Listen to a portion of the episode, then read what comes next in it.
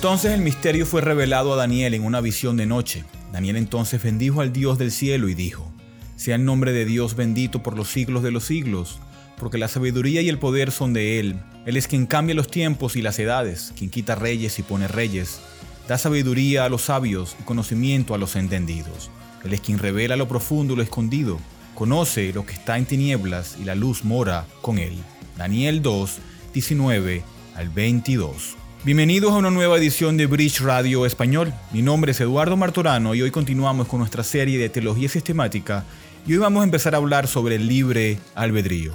Cuando leemos el libro de Daniel hay una verdad que queda muy clara en ese libro y es que nuestro creador es el rey soberano del universo, así como leímos en Daniel capítulo 2. También en Daniel 4 dice, porque su dominio es un dominio eterno y su reino permanece de generación en generación todos los habitantes de la tierra son considerados como nada, mas Él actúa conforme a su voluntad en el ejército del cielo y entre los habitantes de la tierra. Nadie puede detener su mano ni decirle, ¿qué has hecho? También en Daniel capítulo 6, versículo 26 dice, de parte mía se proclama un decreto de que en todo el dominio de mi reino todos teman y tiemblen delante del Dios de Daniel, porque Él es Dios viviente que permanece para siempre, y su reino no será destruido, y su dominio durará para siempre. Él es el que libra y rescata, hace señales y maravillas en el cielo y en la tierra, el que ha librado a Daniel del poder de los leones. El libro de Daniel clama una y otra vez que Dios está en control, que Dios es soberano. Pero si Dios está realmente en control, esta verdad plantea preguntas en nuestras mentes con respecto a otros asuntos. Por ejemplo, ¿qué pasa con la salvación de los hombres? ¿Está Dios en control absoluto sobre eso también? O Él cancela voluntariamente su control en tales asuntos. Y si Dios está en control de nuestra salvación, entonces no existe tal cosa como la responsabilidad humana. ¿Cómo puede Dios responsabilizar a un hombre por rechazar el mensaje del Evangelio si ese mensaje no puede ser recibido excepto por una obra sobrenatural de gracia en su corazón? ¿Cómo es posible creer tanto en la soberanía divina como en la responsabilidad humana? Seguro sería más fácil para nosotros si lo único en lo que tuviéramos que pensar con respecto a la salvación es que los hombres y mujeres perdidos son responsables de arrepentirse y creer en el Evangelio.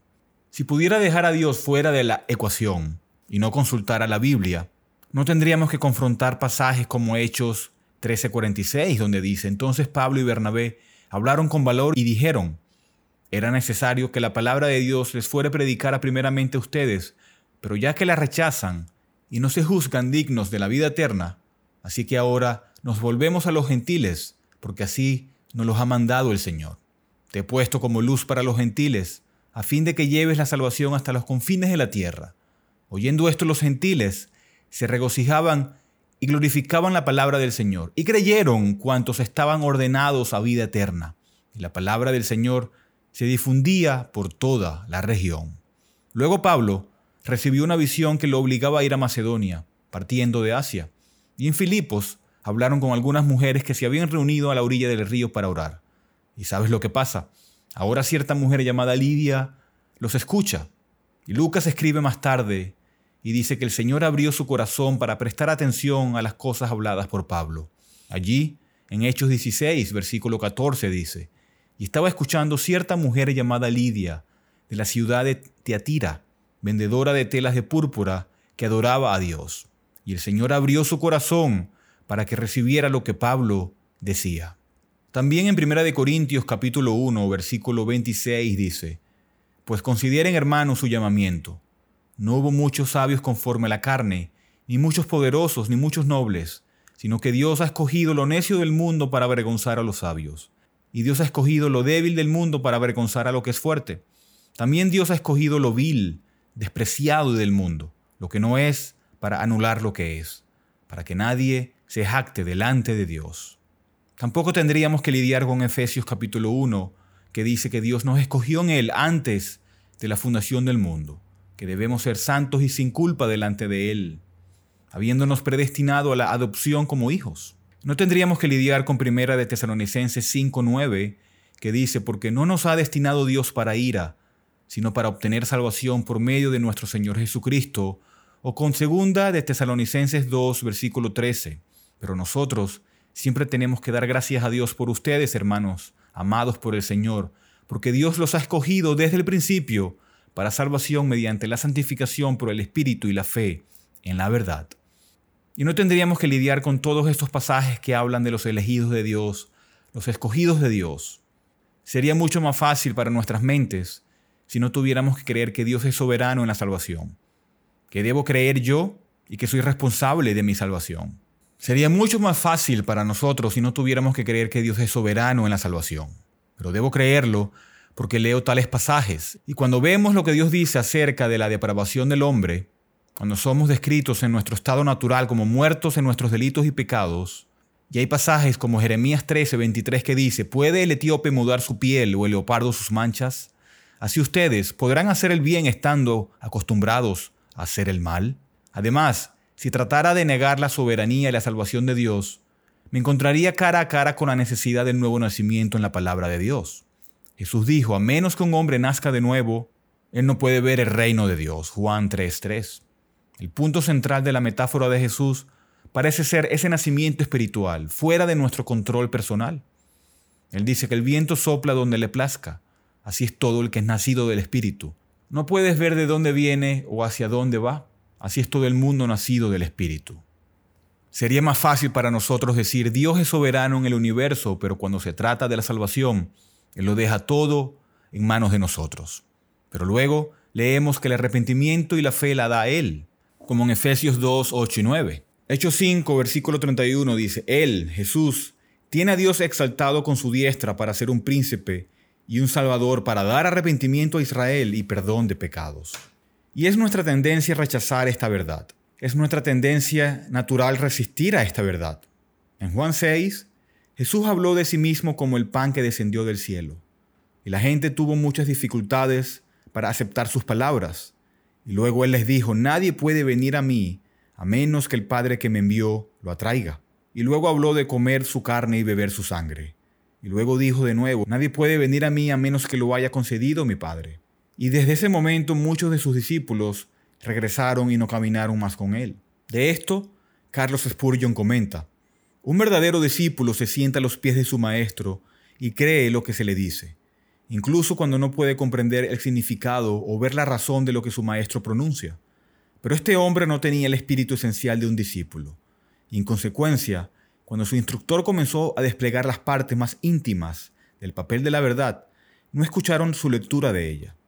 Creerían hasta donde pudieran entender, pero cuando no pudieron comprender se volvieron sobre su talón y abandonaron la escuela del gran maestro. El Señor Jesús les había enseñado la doctrina de la soberanía de Dios y de la necesidad del Espíritu de Dios de que los hombres fueran guiados a Él. Ningún hombre puede venir a mí a menos que seamos dados a Él por mi Padre. Jesús enseña la doctrina de la gracia gratuita, tal como la gente hoy en día tampoco le gusta. El Señor Jesús nunca dudó en arrojar esta verdad a la cara de sus enemigos. Él dijo, no creen porque no son de mis ovejas. Aquí le dice claramente que no podían venir a Él a menos que el Padre les diera la gracia de venir. Esta doctrina humillante no pudieron recibirla, así que se hicieron a un lado. Ahora, aquí es donde se pone interesante. Pero así como tan clara es la doctrina de la soberanía de Dios en la Biblia, también es la doctrina de la responsabilidad del hombre el hombre responsable de responder a la predicación del Evangelio. En Mateo capítulo 11, versículo 20 dice, Entonces Jesús comenzó a reprender a las ciudades en las que había hecho la mayoría de sus milagros, porque no se habían arrepentido. Ay de ti, Corazín, ay de ti, Bethsaida, porque si los milagros que se hicieron en ustedes se hubieran hecho en Tiro y en Sidón, hace tiempo que se hubieran arrepentido en silicio y ceniza. Por eso les digo, en el día del juicio será más tolerable el castigo para Tiro y Sidón que para ustedes. Y de tú, Capernaum, ¿acaso serás elevada hasta los cielos? ¿Hasta el Hades descenderás? Porque si los milagros que se hicieron en ti se hubieran hecho en Sodoma, ésta hubiera permanecido hasta hoy. Sin embargo, les digo que en el día del juicio será más tolerable el castigo para la tierra de Sodoma que para ti. También en Juan 3, 18 dice, el que cree en él no es condenado, pero el que no cree ya ha sido condenado porque no ha creído en el nombre del unigénito Hijo de Dios. Jesús dijo, arrepiéntanse y crean en el Evangelio. Y ese también es el mensaje de los apóstoles. Y esto que para muchos es una contradicción, en donde Dios es soberano en la salvación y donde también hace responsable a los hombres para creer. En el libro de J. I. Packer, Evangelismo y la soberanía de Dios, él lo llama una antinomia. Una antinomia es una contradicción entre conclusiones que parecen igualmente lógicas, razonables o necesarias. El diccionario define una antinomia como una contradicción entre dos leyes o principios racionales. Sin embargo, conforme a nuestro estudio, esta definición carece de exactitud, dice J. I. Packer. La definición debería comenzar diciendo una contradicción aparente. En la teología usamos la palabra antinomia para referirnos a algo que parece contradictorio, pero que en realidad no lo es. Queremos decir que dos verdades son aparentemente inconsistentes. Una antinomia ocurre cuando dos principios irrefutables no compaginan al verlos juntos. Los dos principios son válidos y hay evidencias claras y convincentes que apoyan a cada uno. Pero reconciliarlos es un misterio. Es obvio como uno es verdadero aislado del otro, pero juntos no pueden ser conjugados. Continúa J. I. Packer y dice, permítame ejemplificar. La física moderna se enfrenta a una antinomia semejante a la nuestra en su estudio de la luz. Hay evidencia convincente en apoyo de la teoría de que la luz consiste en ondas, pero a la misma vez existe evidencia tan convincente como la anterior en apoyo de la teoría de que la luz consiste en partículas.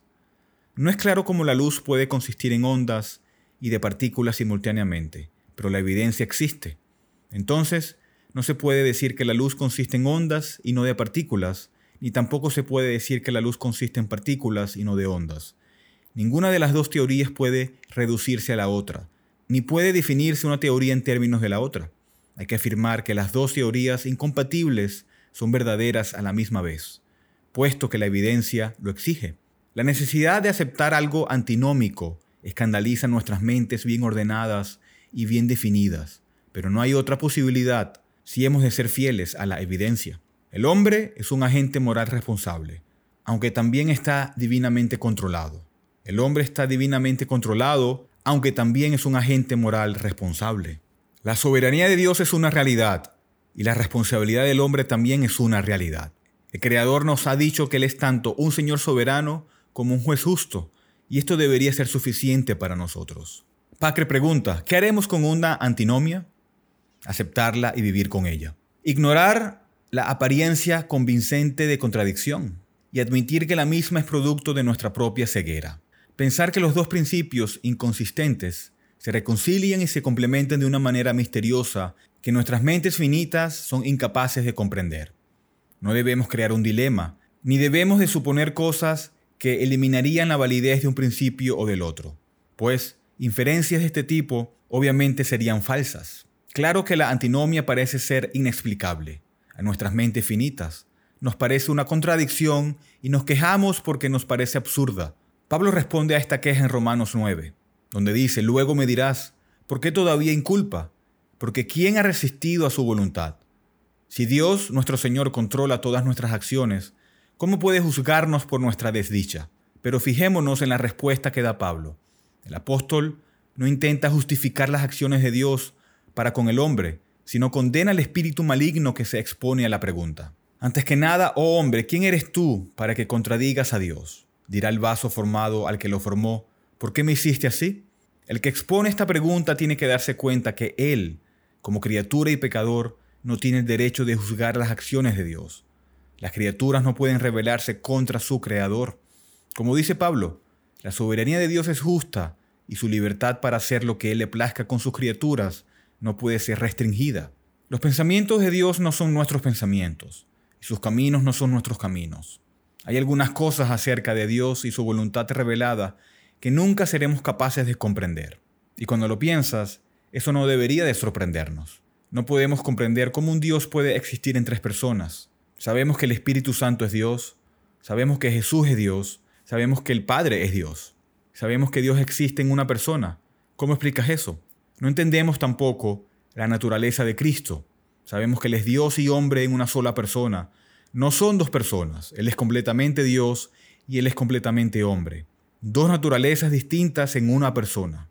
No podemos entender eso. No podemos comprender cómo Dios puede ser soberano en la salvación y sin embargo el hombre puede ser un agente moral responsable. La confesión de fe de Westminster lo expresa de esta manera.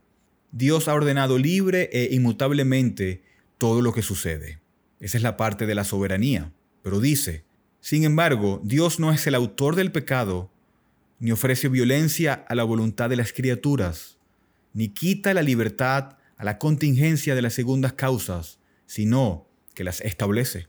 La tentación es socavar una verdad para dar énfasis a otra. Afirmar la responsabilidad del hombre de una manera que excluya a Dios de ser soberano o afirmar la soberanía de Dios de una manera que destruye la responsabilidad del hombre. Y ambos son errores que deben ser prevenidos, dice Packer. ¿Qué sucede cuando sacamos una fuera de balance? Cuando desequilibramos una de estas verdades, enfatizamos esa verdad para descuidar o excluir la otra. Cuando ponemos demasiado énfasis en la responsabilidad humana, comenzamos a pensar y actuar como si la salvación de los demás dependiera únicamente de nosotros. Si puedo hablar con mi hermana en el momento justo, con la combinación correcta de celo y compasión, puedo ser capaz de ganarla para Cristo. Si dejamos la soberanía de Dios fuera de la imagen, podemos ver el evangelismo como una batalla de voluntades, una batalla que podemos ganar si tenemos las técnicas correctas. El otro error, por supuesto, es poner demasiado énfasis en la soberanía de Dios y descuidar la responsabilidad humana. Descuidar la responsabilidad del pecador de arrepentirse y de creer, y descuidar la responsabilidad del cristiano de evangelizar. Si enfatizamos la soberanía de Dios, podemos descuidar nuestra responsabilidad de evangelizar. Podemos adormecernos mientras hombres y mujeres y niños perecen a nuestro alrededor. Es posible enfatizar tanto la soberanía de Dios, estar tan seguro de que Él es el poder invisible detrás de la conversión de cada hombre, y que solo los elegidos de Dios serán salvos, que somos reacios a invitar a los pecadores a la fe salvadora. Pero ¿cómo debería afectarnos estas verdades gemelas? La soberanía de Dios y la responsabilidad del hombre. La verdad de la soberanía de Dios no elimina nuestra responsabilidad de evangelizar. Las cosas secretas pertenecen al Señor, nuestro Dios, pero las cosas que son reveladas nos pertenecen para que podamos llevarla a cabo. El mandamiento de evangelizar es parte de la voluntad revelada de Dios y por eso debemos hacerlo. Packer dice que la doctrina de la soberanía de Dios, cuando la entendemos correctamente, debe ser un estímulo para evangelizar. Hasta aquí este audio de Bridge Radio Español. Bridge es una librería cristiana reformada sin fines de lucro, ministerio de enseñanza y cafetería. Estamos dedicados a discipular y equipar a los cristianos para la obra del ministerio y la edificación del cuerpo de Cristo. Hacemos esto al proporcionar recursos a precios módicos tales como Biblias nuevas y usadas y libros cristianos centrados en el Evangelio y materiales de estudio en inglés y español. Por favor, considera apoyar a Bridge Ministries a través de una donación única o mensual, ya que esto nos permite continuar nuestro alcance local e internacional a través de nuestros estudios bíblicos, conferencias y Radio Bridge. Puede donar y encontrar más información sobre nosotros visitando nuestro sitio web en bridgeminaredo.org. Terminamos con la primera pregunta del Catecismo de Heidelberg que dice, ¿Cuál es tu único consuelo, tanto en la vida como en la muerte? Y el catecismo responde, que yo, con cuerpo y alma, tanto en la vida como en la muerte, no me pertenezco a mí mismo, sino a mi fiel Salvador, Jesucristo. Gracias por escuchar.